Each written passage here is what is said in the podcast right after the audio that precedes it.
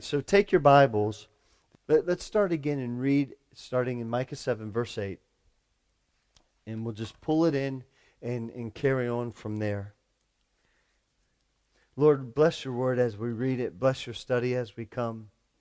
Lord, open our hearts and our minds that we may receive the fullness of what you have for us tonight. Lord, help us to know that you are God. You're not a religion. You're not just something that we believe in, but you are a living, powerful God that loves us and has saved us and has called us for a purpose and, and wants to use our life and wants us to know that we can trust you and depend on you and look to you and, and call out your name. And, and Lord, I pray tonight that we will receive fruit and, and food and, and all the things that we need to live and walk in this world that we live in. In, in Jesus' name, amen. Rejoice not against me, Micah says in verse 8. He says that to his enemy. When I fall, I shall rise, and when I sit in darkness, the Lord shall be a light unto me. I will bear the indignation of the Lord because I have sinned against him until he pleads my cause and executes judgment for me. He will bring me forth to the light, and I shall behold his righteousness. Then she that is mine enemy shall see it and shame shall cover her. Her which said unto me, Where is the Lord your God? Mine eyes shall behold her. Now shall she be trodden down as the mire of the streets. In the day that thy walls are to be built, talking about Jerusalem, in that, in that day shall the decree be far removed. In that day also he shall come even to thee from Assyria and from the fortified cities and from the fortresses even to the river, and from the sea to sea, and from mountain to mountain. Notwithstanding, the land shall be desolate because of them that dwell therein, for the fruit of their doings. We've covered all these verses up to this point. And basically, in review, real quick, what has happened in the nation is a complete moral collapse. The priests, the leaders, all of them, the ones who are supposed to point the people to God, they themselves turned away from God and brought in false, false worship, false gods. They, they, the leaders who were supposed to care for the people used them and abused them. They, they, they would bless them if they came with money or offering and basically bribing the priests and, and the leaders and, and they would they would subjugate the poor and basically uh, harm them if it meant for their betterment and if it was something that the wealthy would come and and they didn't care about the poor they just wanted the money and the prestige and the power. There was utter and complete moral collapse within the nation. But yet micah looked to god for his hope. He looked to god for hope. He looked to the, to the god of my salvation he calls him he says that the God of my salvation will hear me, and I have complete and utter confidence in the salvation of God, even though our people have completely and morally collapsed before Him.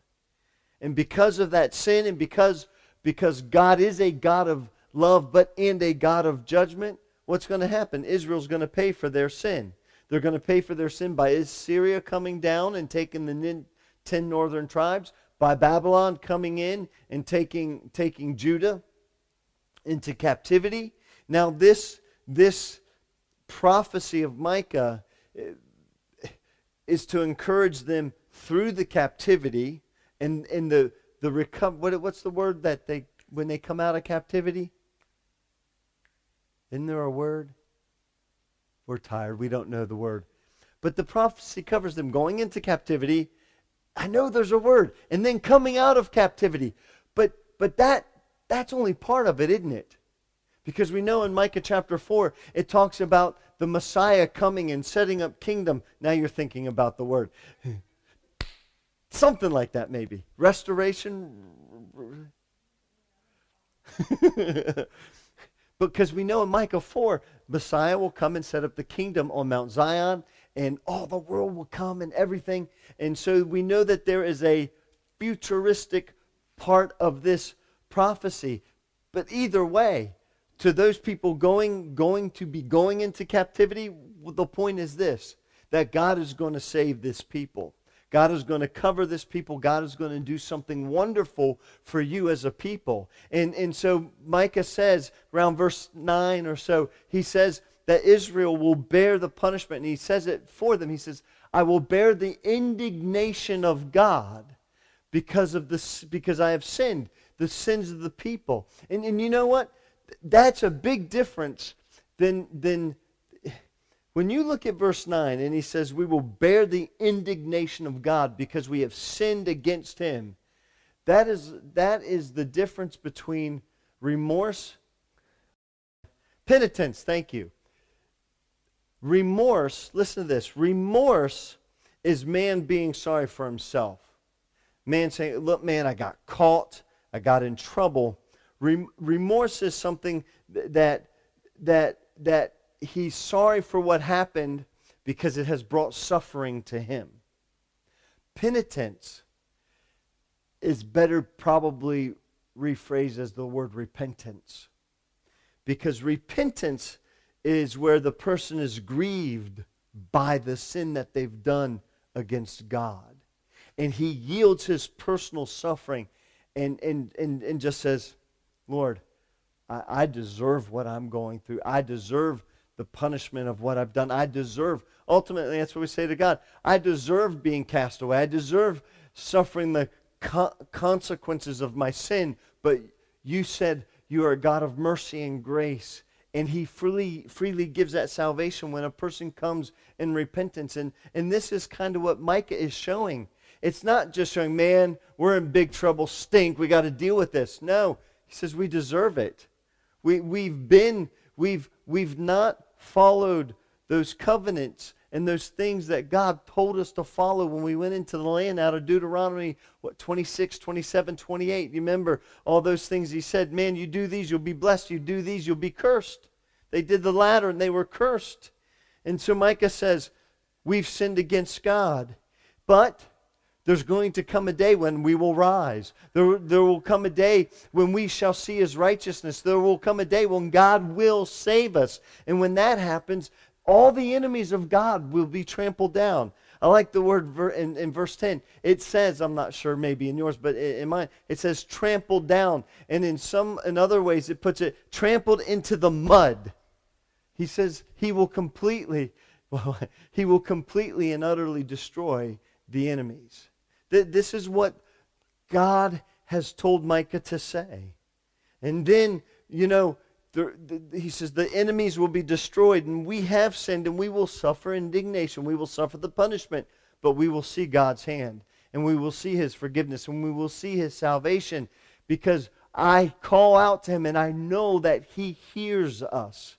And then God's going to come, and he's going to rebuild the nation. And this is what Micah is telling to these people He said, God will rebuild your nation. And not only that, he says, your boundaries will be extended. And they will be. You know, Israel's going to see the land as it should have been. Israel will have the entire kingdom. There will come a day in the future when Israel will have all this.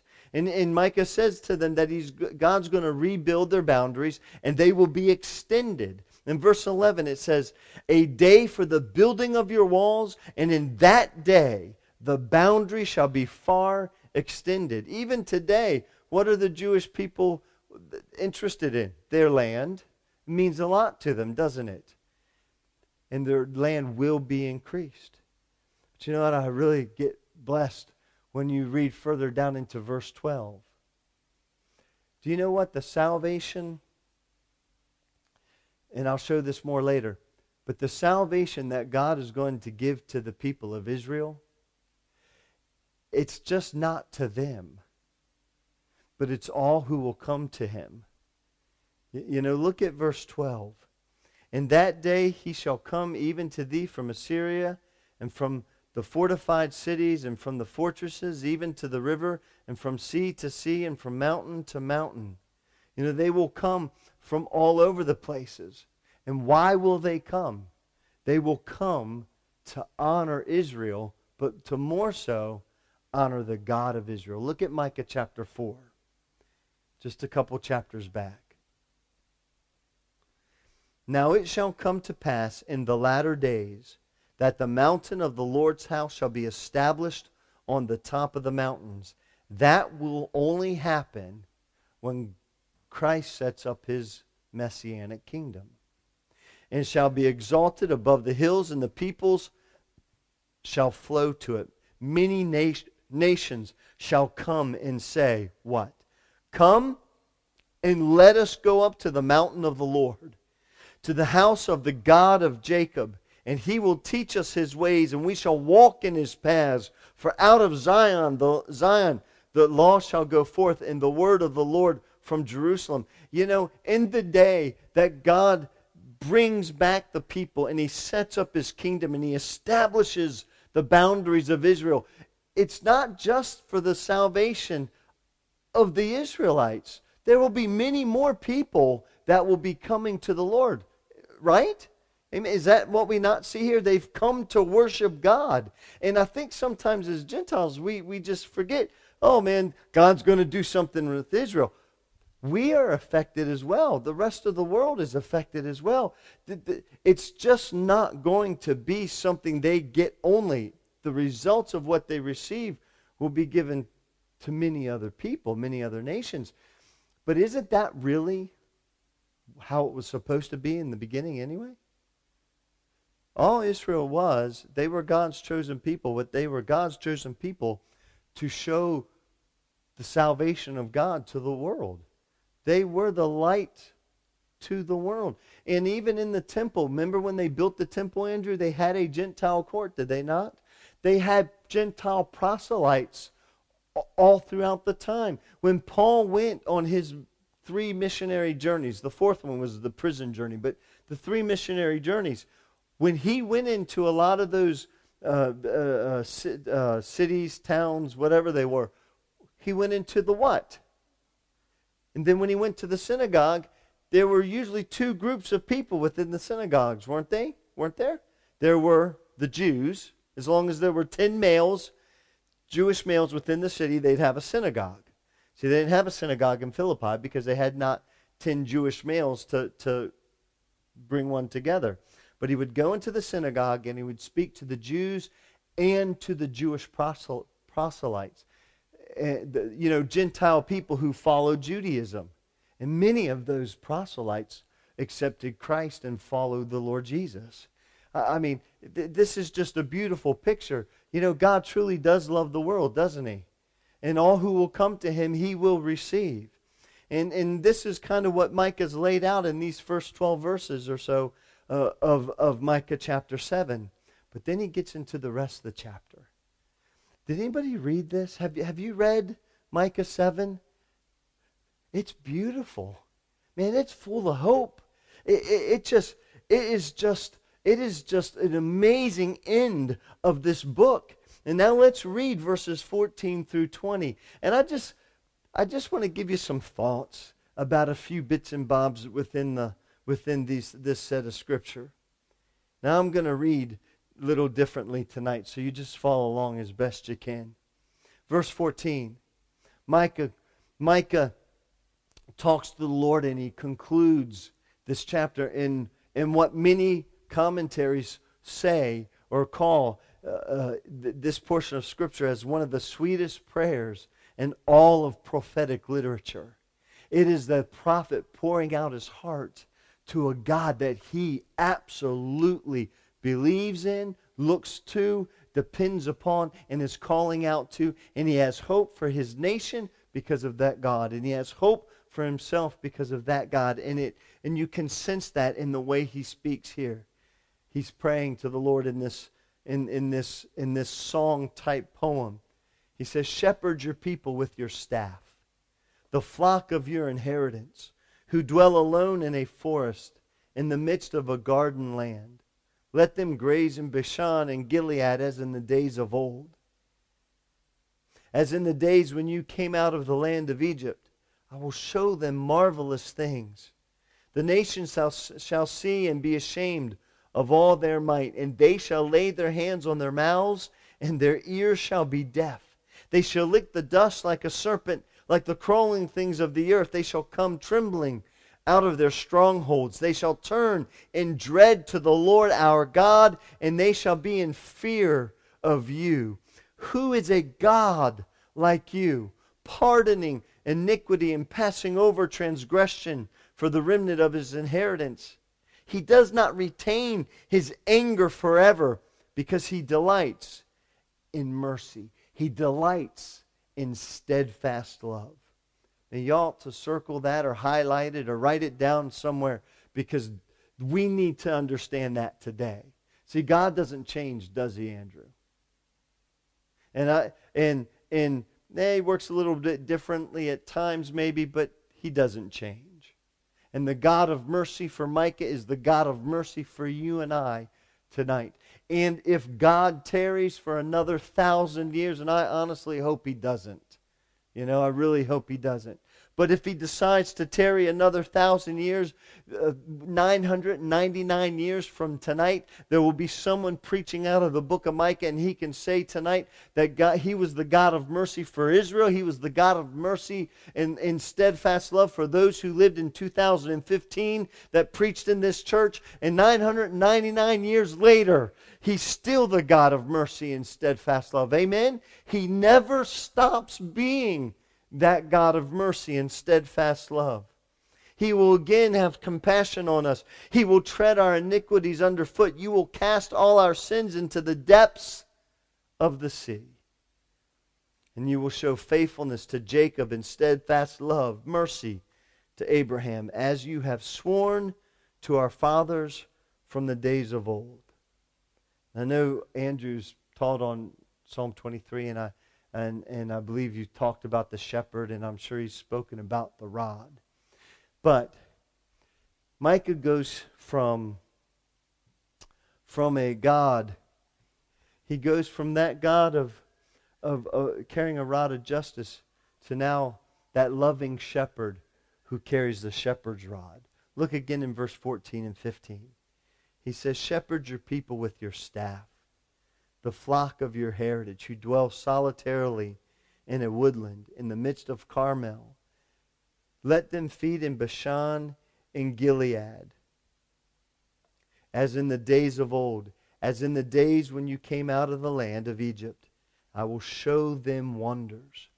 There's a lot that can be said here, but think about this. A people who are going into captivity, a people who are, in essence, going in into a time of silence.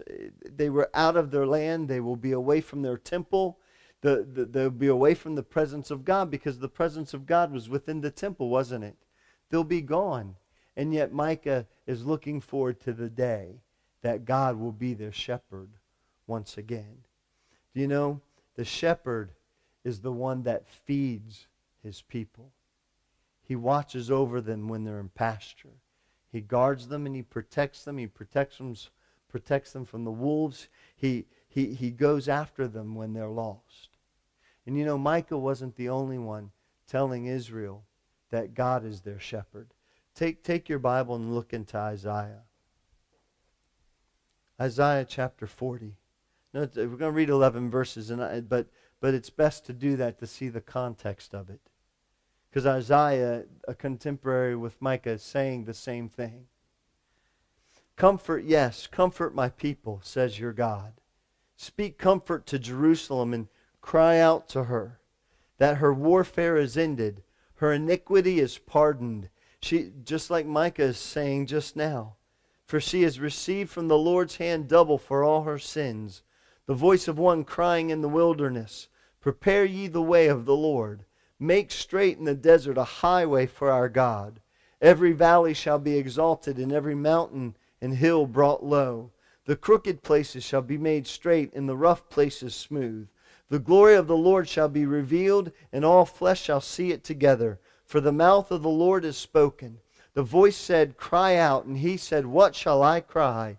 All flesh is grass, and, and all its loveliness is like the flower of the field. The grass withers and the flower fades because the breath of the Lord blows upon it. Surely the people are grass.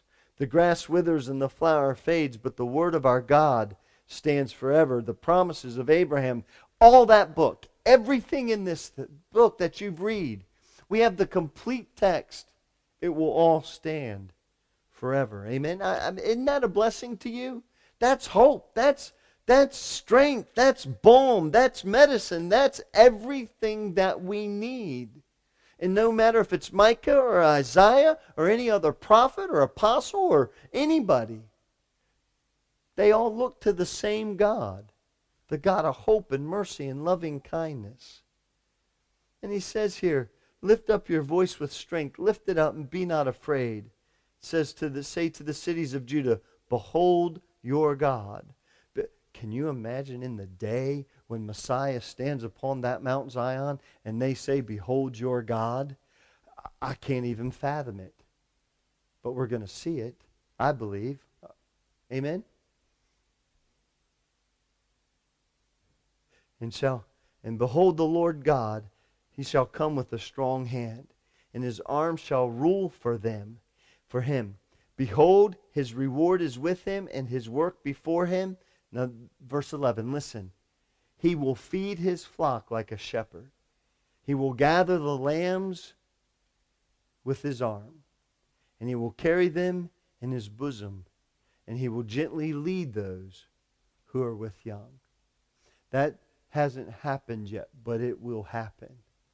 The futuristic part of this, at the millennial kingdom, God will shepherd his people. He will take them from a rod of justice to a rod of the shepherd. And can I give you a few thoughts about the shepherd? You know, the shepherd is sacrificial, is he not? See, you want to learn a lot about the shepherd? You need to hear it from the voice of his son. Take your Bible to John chapter 10, verse 11. What did Jesus say? He said, I am the good shepherd. And the good shepherd does what? He gives his life for the sheep. Hey, do you ever think about that? That your shepherd is sacrificial towards you? He gave you his life, he gave you his everything. You remember from Sunday we talked about the blood of Christ and what we receive because of the blood of Christ and, and our hope because of the blood of Christ. The shepherd is sacrificial, God gave. The shepherd is also personal. You think sometimes God is just kind of out there and you know, we come all together to worship, or we come on church, or or something like that, or the nation of Israel comes. But the shepherd is personal. Look at John 10, verse 14. He says again, I am the good shepherd, and I know my sheep. He knows each sheep. He knows you, Andrew, and he knows he knows you, Lisa, and he knows you, Hazel, and Corey, and on and on and on. He knows you. You don't have just a God that is a shepherd of a flock. You have a God that is a shepherd of a sheep. Doesn't that mean something to you? When you're hurting, He will fix you, He will help you. When the lamb is broken a leg, what does the shepherd do with the lamb? He carries him.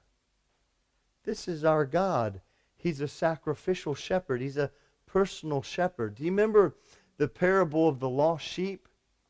I like to rename that parable, the lost sheep, to the parable, parable of the searching shepherd. Did you ever read it? What man Jesus is talking to them and trying to tell these people, you know, you're getting on me for healing people or doing some wonderful thing.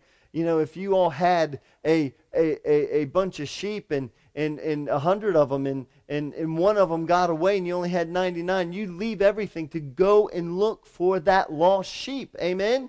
Is this not our God? How he goes and looks for his lost sheep? says, What man of you having a hundred sheep, if he loses one of them, does not leave the ninety and nine in the wilderness? And he goes after the one which is lost until he finds it. And when he's found it, he lays it on his shoulders, rejoicing. And when he comes home, he calls together his friends and his neighbors, and he says to them, Rejoice with me, for I have found my sheep which was lost. I say to you that likewise there will be more joy in heaven over one sinner who repents than over 99 just persons who need no repentance we have a personal shepherd. And you know what that shepherd does? I, I, I didn't take these from other notes or anything. I, I, I just saw in some the scripture some thoughts, and so I came up with these titles of the, the, the, the shepherd is sacrificial and personal myself. So they're not poignant thoughts, but maybe you can hear the verses and, and complete it. But my next one is the shepherd completes. Just think about it.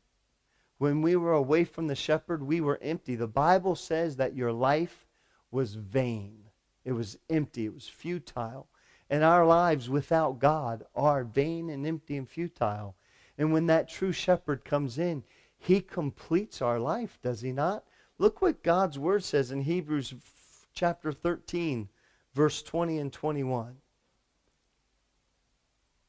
The writer of Hebrews says, Now may the God of peace, who brought up from the dead our Lord Jesus Christ, the great shepherd of the sheep, and ratified an eternal covenant with his blood, may he, listen to this, listen what he does. May he equip you with all you need for doing his will.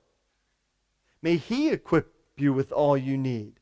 May he produce in you through the power of Jesus Christ every good thing that is pleasing to him. All glory to him forever and ever. Amen. Paul is writing and praying and teaching and saying to them, the shepherd of the sheep, may he complete you. May he work in you all that you need. May he do what is necessary for you to bring glory and honor to him. It is not us that we make ourselves fit to meet his honor and purpose. It is him working in us. Haven't haven't you seen you you know you're just growing over a period of time? You're being faithful and you're staying in the word and you're listening to God, but hasn't he changed your life? Man, all of you here tonight. Just as your pastor over uh, just a couple of years, you, are the babyish one here. But I've seen growth in all of you. I, I see growth in Lisa. I see growth in all of you. Know what he's doing? The shepherd is completing you. The shepherd is working in your life. Don't stop allowing the shepherd to work in your life. And I think probably one of the biggest blessings is it is he, the shepherd, who has received us. He's taken us in. He's opened the fold to his sheepfold and he's allowed us to enter. Look at 1 Peter chapter 2 verse 21. He says for to, for for to this you were called because Jesus Christ also suffered for us leaving us an example that you should follow his steps. He who committed no sin nor was any deceit found in his mouth who, when he was, re- when he was reviled, he did not revile in return. When he suffered, he did not threaten, but committed himself to him who judges righteously, who himself bore our sin in his own body on the tree, so that we, having died to sins, might live for righteousness, by whose stripes you were healed. For you were like sheep going astray, but have now returned to the shepherd and overseer of your souls. The shepherd received us in. Now you take those thoughts from the New Testament and you look at Micah who's looking and praying and going to be praising the shepherd of, of Israel, the shepherd of God's people. Does he not do the same thing for them? Is not the shepherd sacrificial for his people? Is not the shepherd personal for his people? Does not the shepherd complete his people? Will he not receive them in? Our God is wonderful. And I, and I try to refrain from saying a lot of stuff like this. But you know what Micah's going to do in a moment?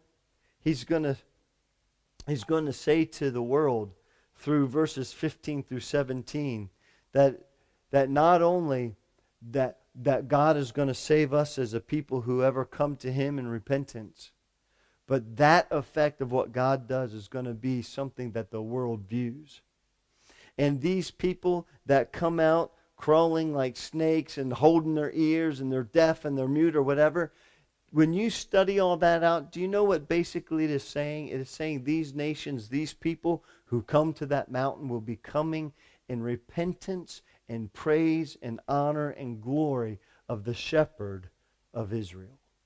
You know, God will be doing a wonderful work, and there will be many, many people coming un, unto him. I, I, I, was reading in a commentary, it says about this, it says this about those verses 15 through 17, and I'm trying to rush to finish. But he said these people were overawed by God's great mir- miracles, so much so that the Gentiles no longer wished to hear words of self exaltation or the claims of other deities. Having found the pearl of great price, they wanted nothing more. That was the picture of holding the ears and not speaking. They wanted nothing more. Every competing gospel is rejected out of hand. I mean, this is the future that, that is going to be taking place. And so, what all does this do for Micah? You know what it does for Micah? It elicits praise for God by Micah. And you know what? What what should this do for us? Should elicit praise from our heart, knowing that God's going to save people, knowing that God is going to set up his kingdom, knowing that this is the thing that's going to take place when that, that Messiah's kingdom is set up there on Mount Zion, and, and there is no more golden round dome that is sitting on that hill, but it's going to be the temple of the living God and the world is going to come to that place and not as tourists, not to go riding on the Sea of Galilee, which is awesome, but to come and worship the living God. And Micah says, Who is a God like you? Who else can do this?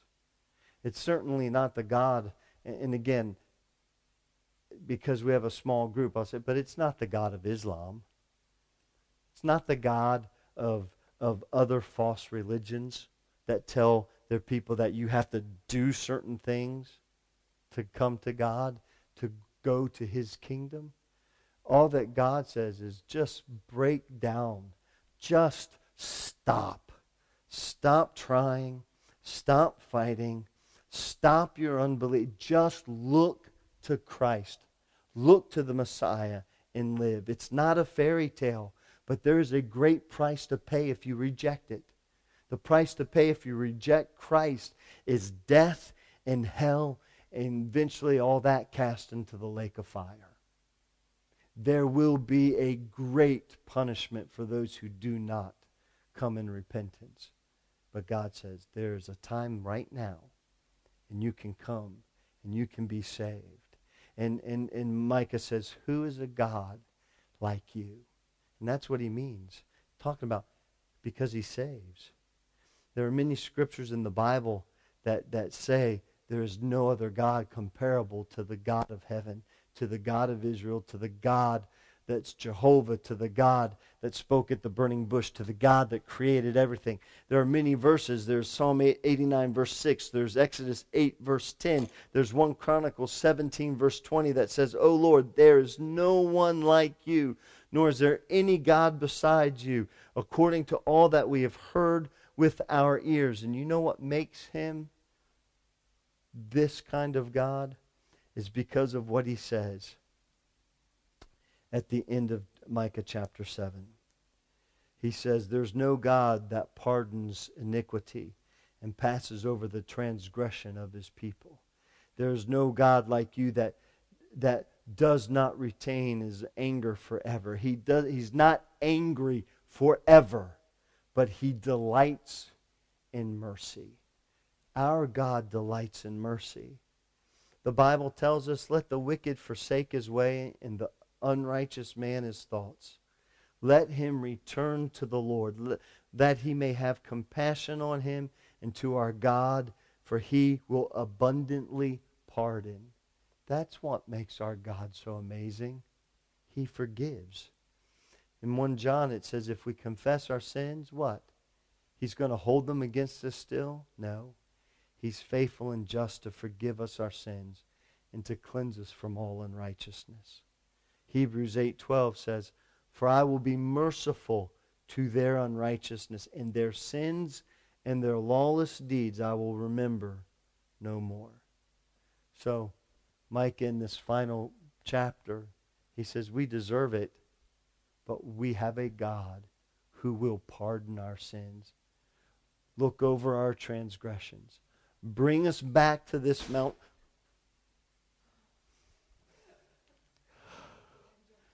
Now we're all, that's all right, I jumped. The window fell.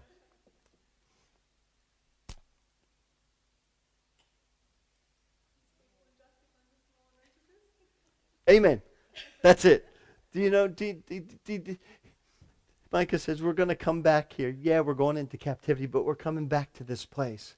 And God's going to set up his kingdom. And he's going to forgive us of our sins. And Messiah's going to reign. And you know what? The, eh, those who used to come against us, the Syrians and the Babylonians and the Philistines, they don't exist probably anymore, but you, you know, in, in the Jordanians and the Syrians and in, in, in the Saudi Arabians and the Americans or the whoever's against us, there are going to be those from all of those nations because God's not going to save all people from all nations, but He will save every, a, a people of every tongue and every kindred and every cut.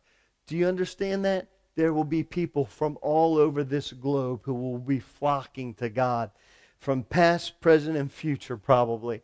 And we will all be coming to that place, and we will, we will be worshiping the living God. I mean, that's hope, folks, isn't it? And do you know why we need to keep being a light? Because that's the story that we need to tell. It's the story of you can be saved. It's the story that God lo- it's the story of that God loves you. It's the story of there's no sin that he cannot forgive. But the problem is that he cannot forgive your sin unless you come to him. You have to come. It's not like Rob Bell said that eventually everybody will go to heaven just because he's a God of love and we'll all go there. That's not the case. You've got to come and you've got to repent and, and just in closing with this last thought, isn't this awesome? Kingdom, worship. Man, there, there's a service going on. It is awesome. And, and people are saved and they're coming to worship God and honor the true King. And, and Micah says, Man, there is no God like you because you are a God that saves. But then in the very last verse, look at verse 20. He says, and he closes his his, his, his book with this Thou wilt perform the truth to Jacob and the mercy to Abraham, which you have sworn unto your, our fathers from the days of old. In other words, you will give truth or you will give, and that, that word truth in the Hebrew is faithfulness. And, and, and it says, You will give truth, you will give faithfulness to Jacob and mercy to Abraham which you have sworn to our fathers from days of old. That's a real, real prophetic prophecy kind of way of saying you're going to hold to your promises. You're, going to hold to the truth. You are going to be faithful. But there's a slight little twist to it as well that, that, that, that, that might, might we can catch. See, not only is he saying that God is going to hold to his promises. But if you look at that word truth in the Hebrew, it's the word faithfulness.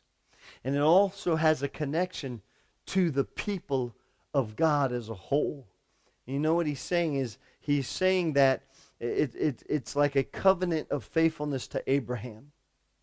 And, and what he's saying is that this covenant of faithfulness is a gift to those who repent in the same sense that faithfulness is a gift. In other words, the, the bottom line is this Micah is saying that God is also going to enable us to be faithful.